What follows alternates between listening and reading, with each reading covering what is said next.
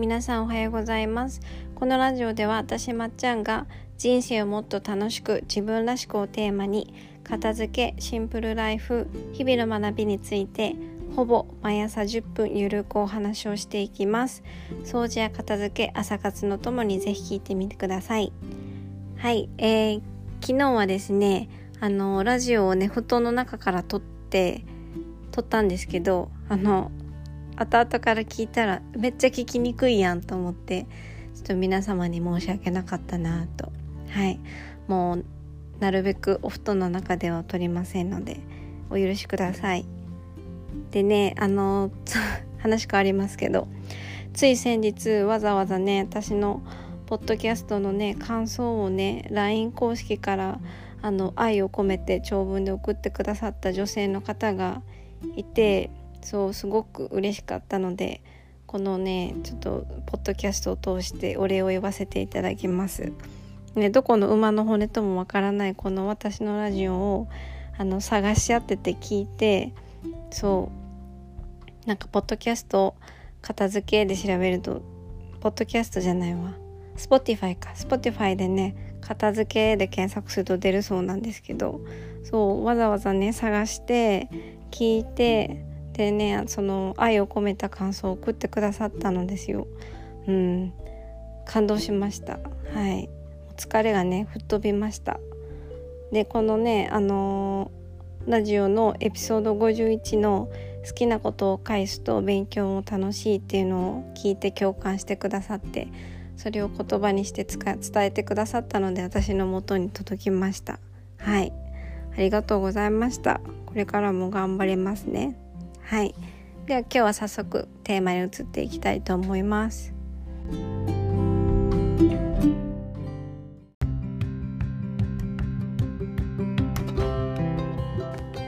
はい。では今日のテーマは頭を使う作業はご褒美と運動が必要です。はい。これね私本当にここ最近実感してるんですけど片付けってそもそもね一気に短期に完璧にってあの合言葉があるぐらい勢いでわーってやった方がいいんですよね。勢いがすごい大事なことなんですけどただね頭がねものすごい疲れます。うん。あの物を選ぶっていうね選択をするのでやっぱこの選択をし続けるっていうのは脳にとってはねものすごいねエネルギーを消耗することなんですよね。そうだからあのスティーブ・ジョブズさんもあの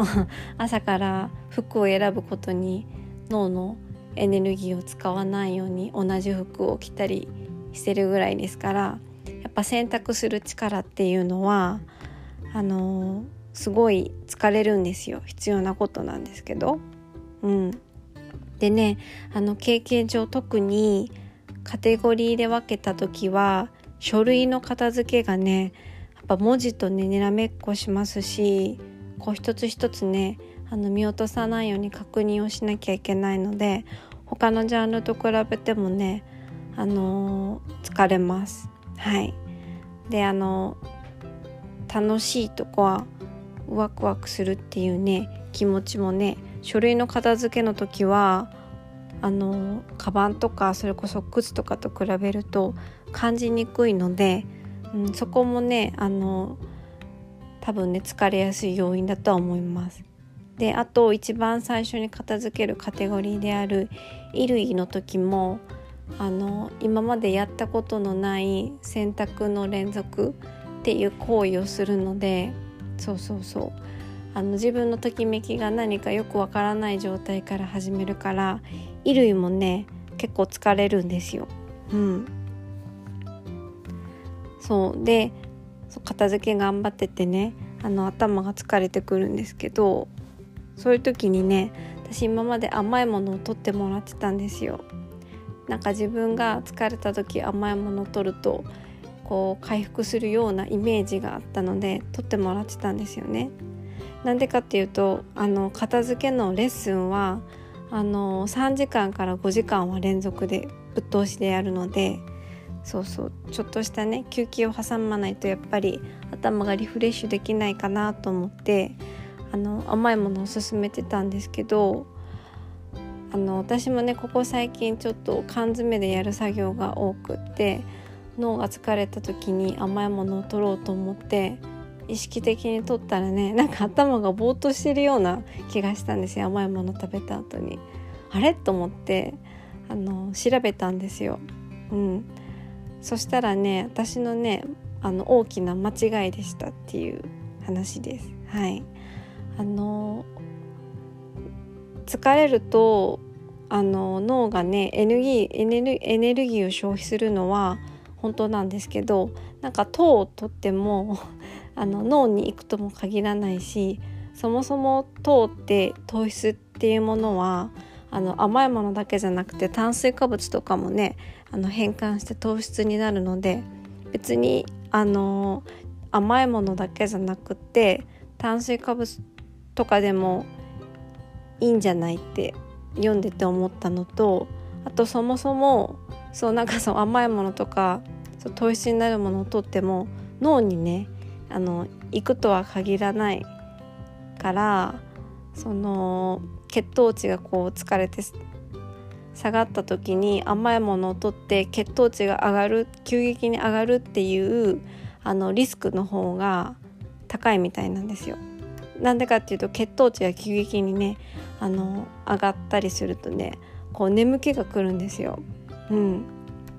まさにあの今日の私がそうで疲れた時に甘いもの食べたらめっちゃ眠たくなって あれ頭働かなくなったぞってなったんですよね。そうなので これからちょっと甘いもの勧めるのはやめようかなって思ってます。ただねあのやっぱ片付けでこう頑張った時とか自分が頑張った時とかのご褒美としてねあの甘いもの食べるのはやっぱりね精神面のことも考えても必要かなって思います。うん、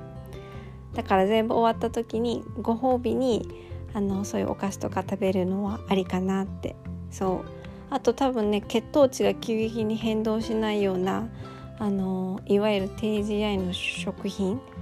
ナッツとかくるみとかあとあの 70%80%90% とかのあのチョコレートダークチョコレートとかはあのいいんじゃないかなって思います。はい。そう私今まで間違ってたこと言ってたなと思って。はい。まあこれからちょっと気をつけますね。学んだので。はい。でねあの本当にね脳の疲労のね回復にいいのはねやっぱりねあの運動だそうです、うん、運動とかストレッチ。はい。しかもあの走ったりとかこう心拍数がすごい上がるような高負荷の運動じゃなくて低負荷の運動が良いらしいです。はい、低負荷の運動とかストレッチなんでかっていうと多分その一つの作業をする時にあのずっと座ってたりね動かなかったりするからそれで循環の不全が起きて脳の血流脳にね血流がいかなくなってこう酸素がいかなくなって血圧が下がったりとか疲労感感じやすくなるそうなのでやっぱりね循環を良くするような低負荷のね運動ストレッチとかちょっと手足を動かしたりするような軽い運動が良いらしいです。はい、でそういうね低負荷の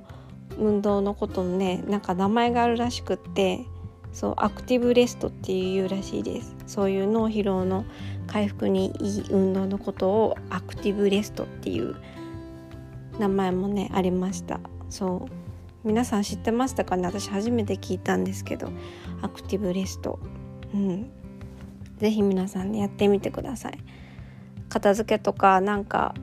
なんかいろいろ作業してあーなんか脳が疲れたなみたいな。そう仕事でもそうですよね。疲れたなって時に甘いものにこう手を伸ばすじゃなくて一回ねちょっと運動とかストレッチをしてみてください。はい。あのまさにね私のあのサロンの仲間のねあのみのみのりんさんって方がねあの頑張らないラジオっていうのをポッドキャストでやってるんですけどそういうねお話をよくされてるのでそうなんかこう日々で疲れた時とかにどうやって体をあの休めるべきかべきかとかそういうなんか頑張らない日常生活を送るためのねお話をしてたので今回の私の話にちょっと興味があった人はねあのみのりんさんのポッドキャストもぜひ聞いてみてください。はいそう運動は疲れるからその疲れた時には絶対やらないっていうのは間違いであの疲れた時こそあの脳を回復するためにやった方がいいことは医学的に証明されてて運動だそうなので低負荷の運動です。はい。運動とストレッチ。はい。皆さん覚えておいてください。なので私もね片付けレッスンとかお仕事の時とかは間に運動を入れようかなって今日思いました。はい。ではでは今日のラジオこれで終わります。また次回のラジオでお会いしましょう。皆様良い一日をお過ごしください。